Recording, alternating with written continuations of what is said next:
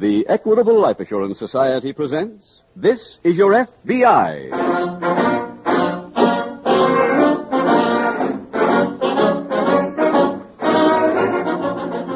This is Your FBI, the official broadcast from the files of the Federal Bureau of Investigation.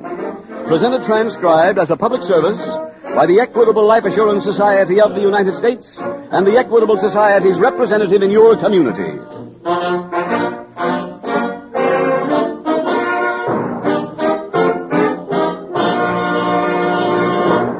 Did you ever think in these days of rising prices that there is one stable item that can and should be fitted into every family's budget? That's life insurance. What's more, for people who have trouble making both ends meet, and these days that covers almost everybody, the Equitable Life Assurance Society has designed a very flexible type of protection known as the Equitable Full Freedom Plan. I'll have more to say about this plan in about 12 minutes.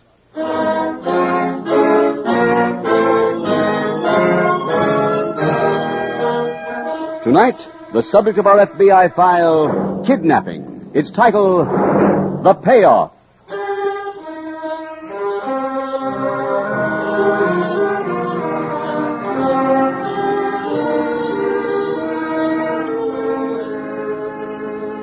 Styles change in crime just as they do in automobiles or clothes. Less than 20 years ago, it was estimated that there were 3,000 kidnappings a year, or more than eight every day. Today, there are comparatively few. That happy situation has not come about because criminals became tired of collecting ransom. It was the direct result of two things. The first was the federal kidnapping law passed by Congress in the early 30s, which gave your FBI jurisdiction over any kidnapping in which the victim was transported across a state line. The second reason for the decrease in kidnappings is a man. His name is J. Edgar Hoover. He is the one who realized that crime was being put on a business basis, and he determined to put law enforcement on that standard. Tonight's case is an illustration of how your FBI moves into action on one of the rare occasions that a kidnapping does occur.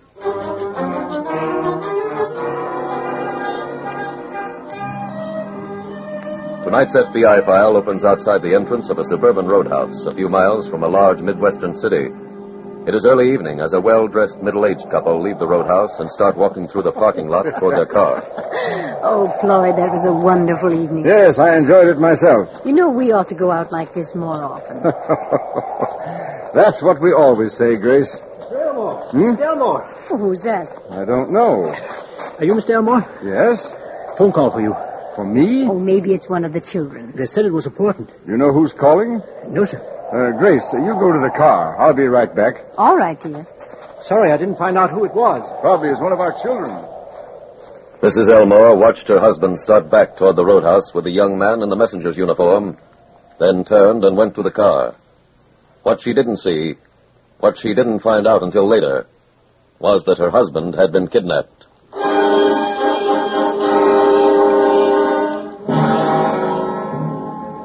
Later that night, at the local FBI field office, Special Agents Taylor and Nelson report to Agent in Charge Marshall. You sent for us, sir? Yes. Got a report a man named Floyd Elmore's been kidnapped. When? About an hour ago. Uh, Elmore and his wife had dinner at a roadhouse called The Grove. When they left and started through the parking lot to their car, a man in a messenger, a bellhop uniform, ran up, told Mr. Elmore there was a phone call for him. He went back to get it. That was the last his wife saw of him. He didn't return to the roadhouse? No. Did anyone there know about this messenger? No. Has anyone contacted Mrs. Elmore, sir? Yes, she's already received a phone call saying her husband had been kidnapped, telling her to wait for further instructions. I see. Have we got a description of this uh, pseudo messenger? Ah, just what Mrs. Elmore remembered. Dark, curly-haired, chubby, thin pencil mustache. Uh, how about a picture of the victim? No, I have one here. Yeah. Elmore has a bad heart condition. Unless he gets medical treatment at least once a week, he's in danger. That's not much margin for error. No. Nelson, I want you to go over the journal. Look through any clippings they might have on Elmore. He had some prominence as a real estate broker. Local? Yes. And first thing in the morning, start checking his background, his friends, enemies, everything about him. Want me to work on that with Bill, sir? No, Taylor, you, you report immediately to Elmore's apartment with another agent. Stay there till the kidnapper makes a contact. Apartment building's a large one. You can go in safely without causing any suspicion.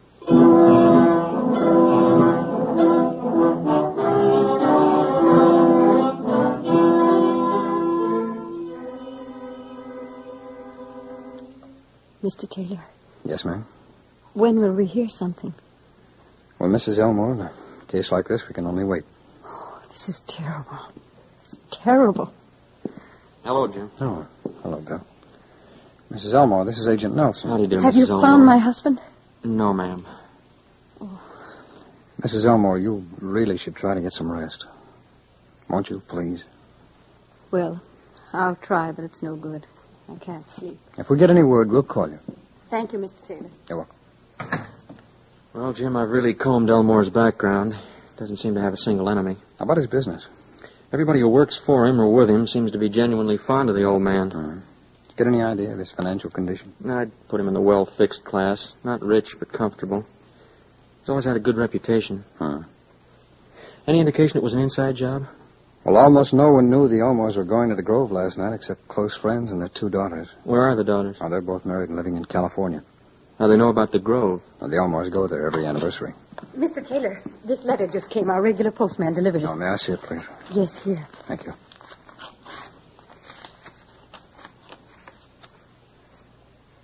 It's from the kidnapper.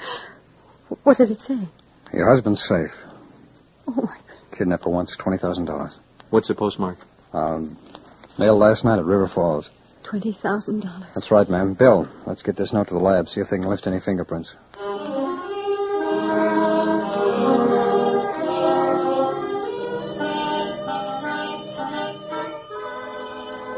The investigation on a kidnapping really moves into action with the arrival of the ransom note.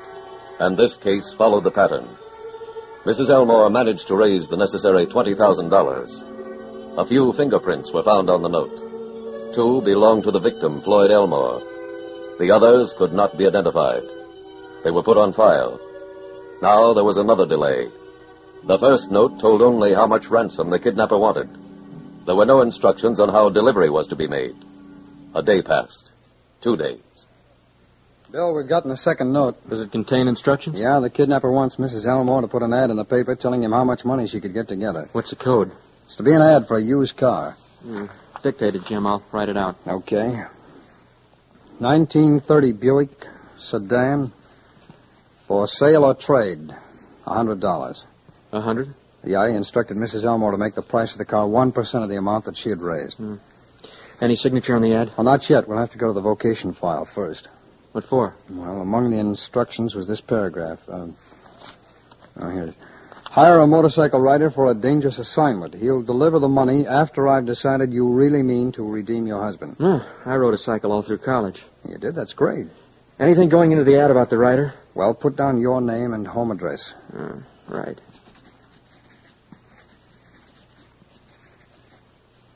All right, what do we got?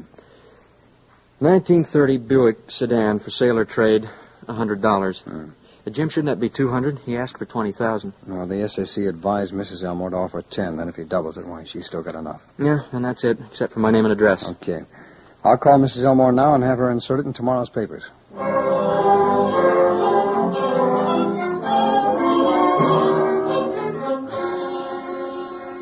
A kidnapping investigation cannot be hurried because it is FBI policy to advise that all demands made by a kidnapper be met until the victim is returned safely.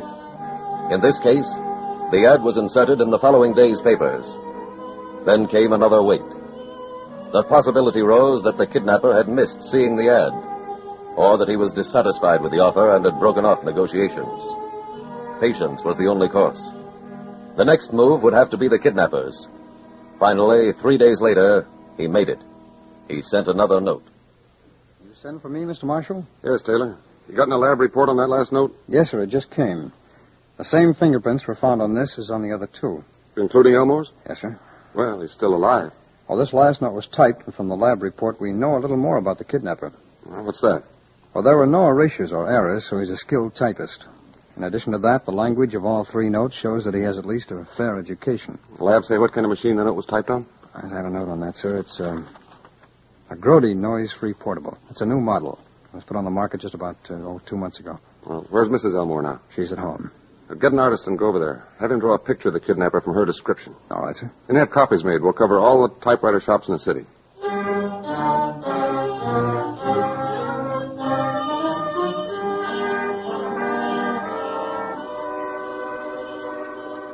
In a large city, there are hundreds upon hundreds of stores that sell typewriters.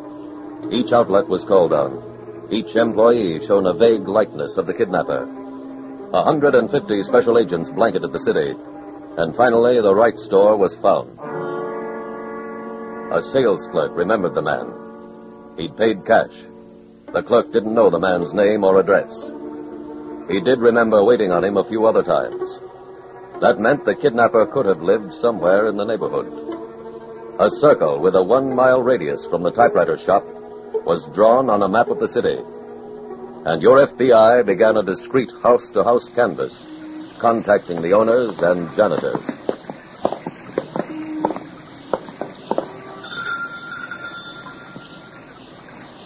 The weather's as bad as our luck. Yeah. Well, let's hope one of them improves, huh? Oh, good afternoon, ma'am. Come Wait in, a- come in before you catch your death of cold. what very a much. day! What a day! Ma'am, we're special agents of the FBI. Here are my credentials. I didn't have to see them to know you were fine young men. It'll be a pleasure having you in the house. Oh, well, now, now, come right along and I'll show you the rooms. Well, ma'am, we're not looking for rooms. Well, then, why would you be coming here? Oh, we thought you might help us find someone. Would you uh, please look at this picture? You say you're looking for Mr. West? You know him? His name is Harry West. Whatever would you want with him? I'd like to ask him some questions. Does Mr. West live here? He used to. He moved out last Sunday. And do you know where he went? Now that I don't. I guess maybe he went someplace quiet. he was always squabbling with Mr. King in the next room not to make so much noise. Tell me, ma'am, did Mr. West own a typewriter? Yeah, a new one. Uh, one day I went in to tidy his room and he was riding away on that machine faster than a person could think. I say, ma'am, have you rented his room yet? Nope, May we see it, please? you surely may. It's room 26, second floor back. Go right up. It's open. Thank you. Come on, Bill.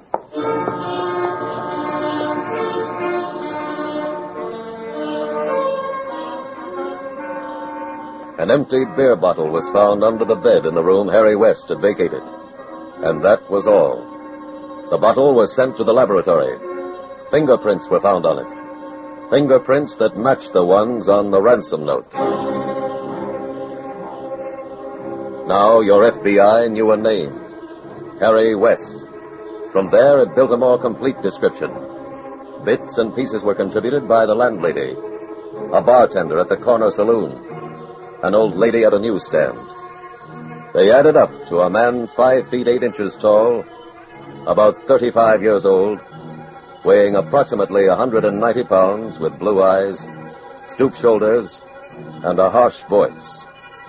That was as far as your FBI could go until the victim was returned.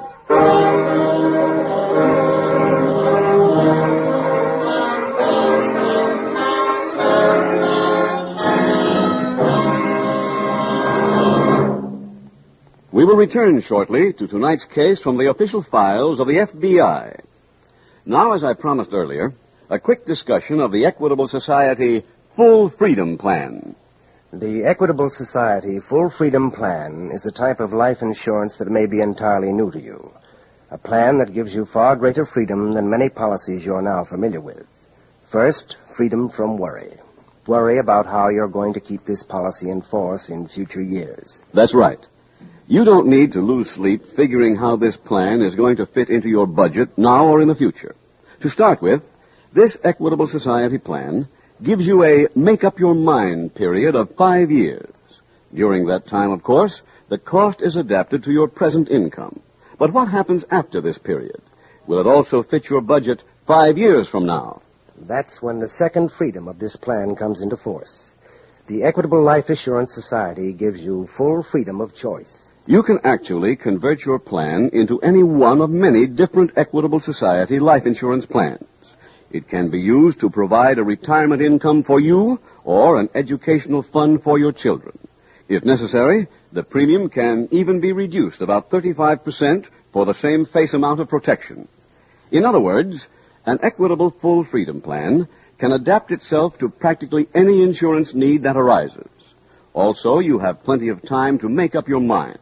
And during that entire period, you have the peace of mind that comes from knowing that your loved ones have the life insurance protection they need. That's the best freedom of all of an equitable, full freedom plan. Freedom from worry about what might happen to your family if the breadwinner should die. In your community lives a man who'll be glad to give you the good news on the cost of an equitable, full freedom plan. He's your Equitable Society representative. See him soon, won't you?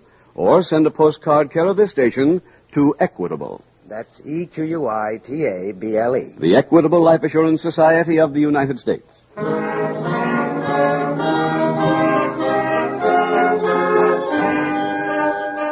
And now back to the FBI file The Payoff.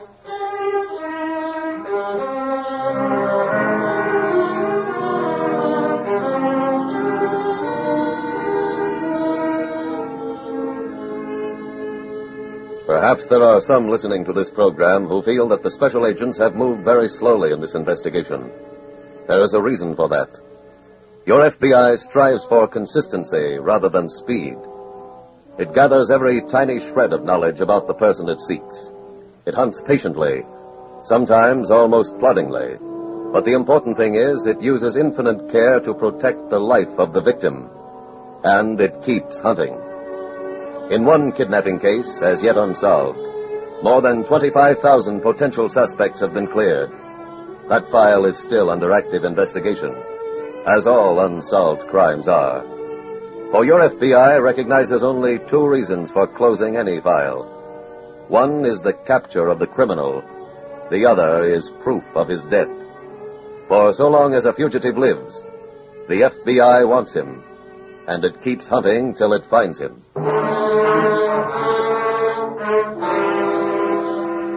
Tonight's FBI file continues the following morning as Agent Taylor enters the office of Agent in Charge Marshall. Mr. Marshall, another note arrived from Harry West. You ready to accept the ransom? Yes, sir, and he's got final instructions for the payoff. Everything all set on our end? Yes, sir. The motorcycle's been painted white, and Agent Nelson will wear white coveralls as West instructed. Good. Now, where's the payoff to be? Well, that part's indefinite. Let's see. Um, here it is. Nelson is to leave here at 6 o'clock tonight. He's to take Route 81 going north. He's to travel at an average of 35 miles an hour. At some point, a car will follow him and blink its lights three times. He's to drop the bag without looking back, then ride the motorcycle off the road into a ditch on the right-hand side. Lay their head down for five minutes. Have you hooked up a way for Nelson to keep in touch with your car? Yes, he'll be wearing a throat mic and he'll have earphones in his helmet. I'll cruise a few miles behind him. You double check that equipment? We tried it on the road last night, sir. It worked fine, even in the rain. What does the note say about releasing Elmore? He's to be dropped at the side of the road exactly three miles after the money is picked up. Oh, you better take along that medicine of Elmore's. He might need some. I've already gotten a bottle of it from his doctor, sir. All right. Go ahead.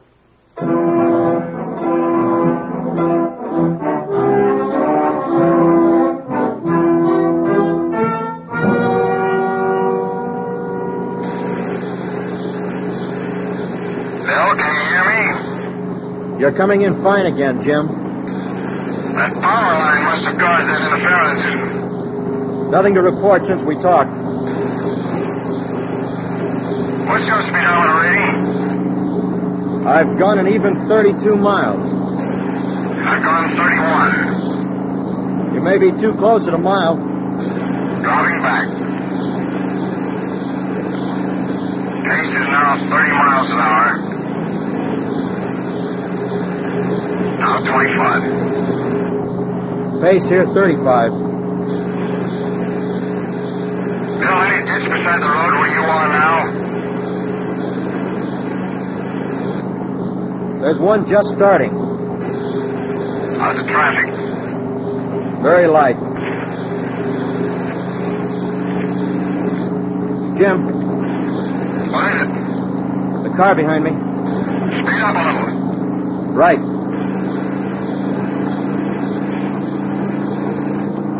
Pace now 40.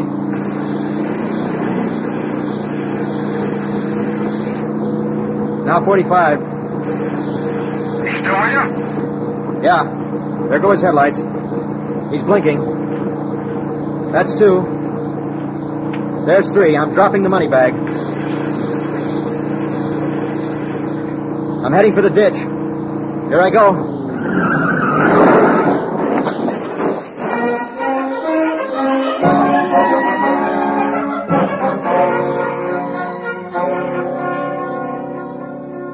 Money was picked up by the kidnapper, and Agent Taylor cruised the road three miles from that point, but without success. Floyd Elmore was not released that night, or the next day, or the day following that. Oh, Mr. Taylor. Mrs. Elmore, has the last mail come? Yes, and there's no letter. Something's happened to Floyd. I know it. Now, Mrs. Elmore, I explained the FBI policy in kidnapping to you last week. We feel your husband's safety comes before catching the kidnapper. But where is he? What have they done to Well, him? that we don't know, ma'am. Kidnapper has the ransom money. He had to have been the one who picked it up. No one else knew the code. What can we do? Well, ma'am, we'd like your permission to send every bank the list of serial numbers on the ransom bills. Yes, do it. Fine. I'll call you the minute we hear anything.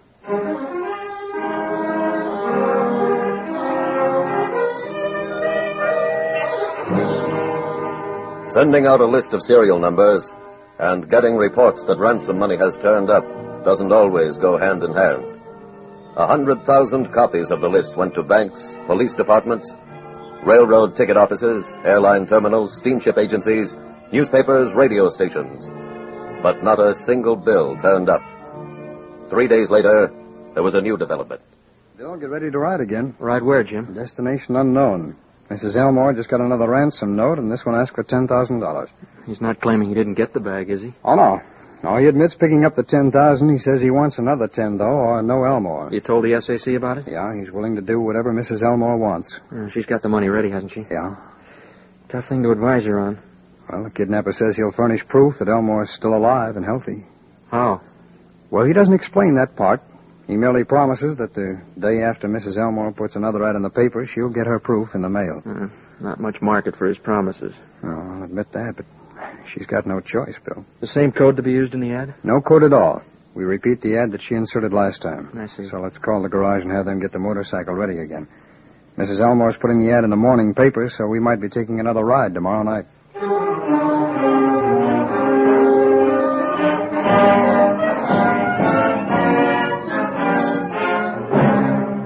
This time, the kidnapper kept his promise. After the appearance of the ad, Mrs. Elmore received another note.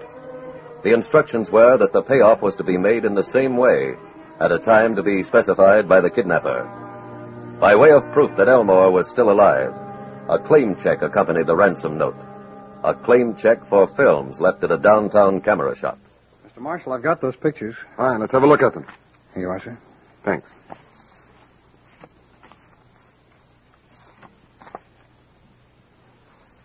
They're all pretty much alike. Except that Elmore's holding a different local paper in each picture there, sir. The day before yesterday's papers. That's right. Well, I dropped by the Forestry Service on the way over from the camera shop so they could have a look at those trees there in the, in the background. Will they give you anything? A little. Um, those are birch and beech trees. There are no leaves on the branches because of early frost, so their guess is the picture was taken in northern Wisconsin or Minnesota. Yeah, I wish we had time to cover that much area. I got some other general information at the camera shop. These prints are 9 by 12 centimeters, which means they were taken with a European camera. Now, European film, too? And also, the American film companies make packs to fit those cameras. The man at the shop also said the lens on this camera is a very good one, and that whoever shot the pictures really knew how to do it. Yeah, we haven't got the time to check every camera shop in those two states either. Oh, Mr. Marshall, just a minute here. Well, what is it? Well, that picture you just passed, uh, right here, this one. Yeah? Well, look, sir, there's another newspaper on the chair there. See, in back of Elmore? The way it's folded, you can't see the masthead. Maybe the lab can figure out a way to tell us more about it.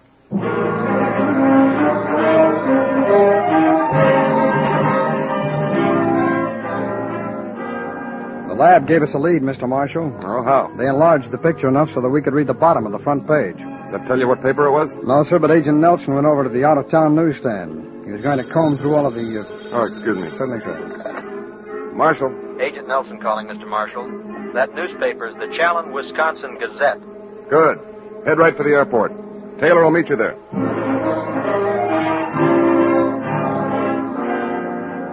Good afternoon. Hello there. We're special agents of the FBI. Here are my credentials. What can I do for you? Have you ever sold any film to this man? That's Harry Franklin. You know his address? Sure, the old Franklin farm, first left turn down the highway.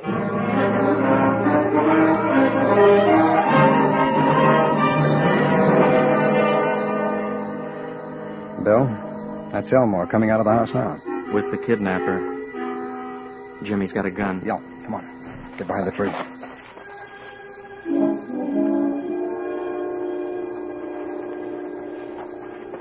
I'll take the gun, Franklin. Hey, what, what is this? You're all right now, Mr. Elmore. We're special agents of the FBI. We've come to take you home.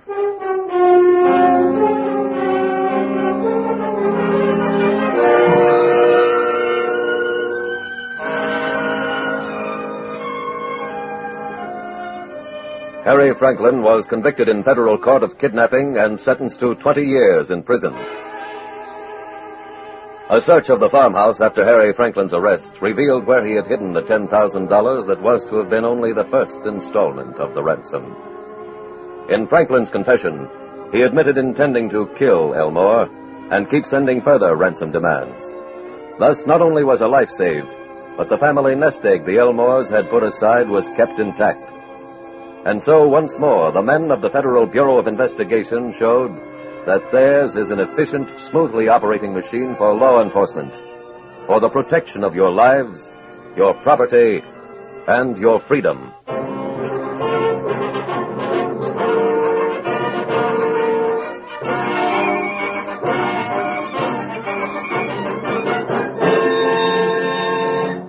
Now, a quick review of the Equitable Full Freedom Plan. This plan will have special appeal for two types of people. First, husbands who want more life insurance protection for their families, but who expect income changes in the next few years. For such a man, that make up your mind period of five years is a real lifesaver. This plan also is made to order for people who, in these uncertain times, are not sure just what their life insurance needs will be in a few years. In this plan, you postpone the decision while still reserving full freedom of choice for yourself.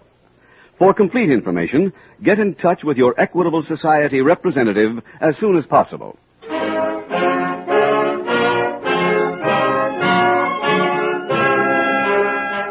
Next week, we will dramatize another case from the files of the Federal Bureau of Investigation. Its subject, Grand Larceny. Its title, The Skyway Man.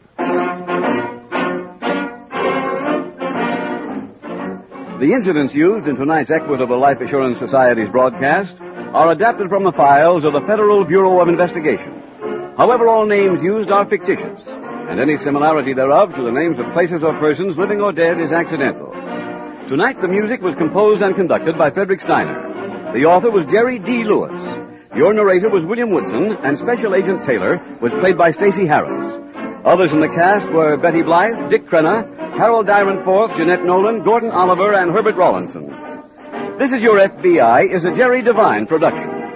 This is Larry Keating speaking for the Equitable Life Assurance Society of the United States and the Equitable Society's representative in your community. And inviting you to tune in again next week at this same time when the Equitable Life Assurance Society will bring you another thrilling transcribed story from the files of the Federal Bureau of Investigation.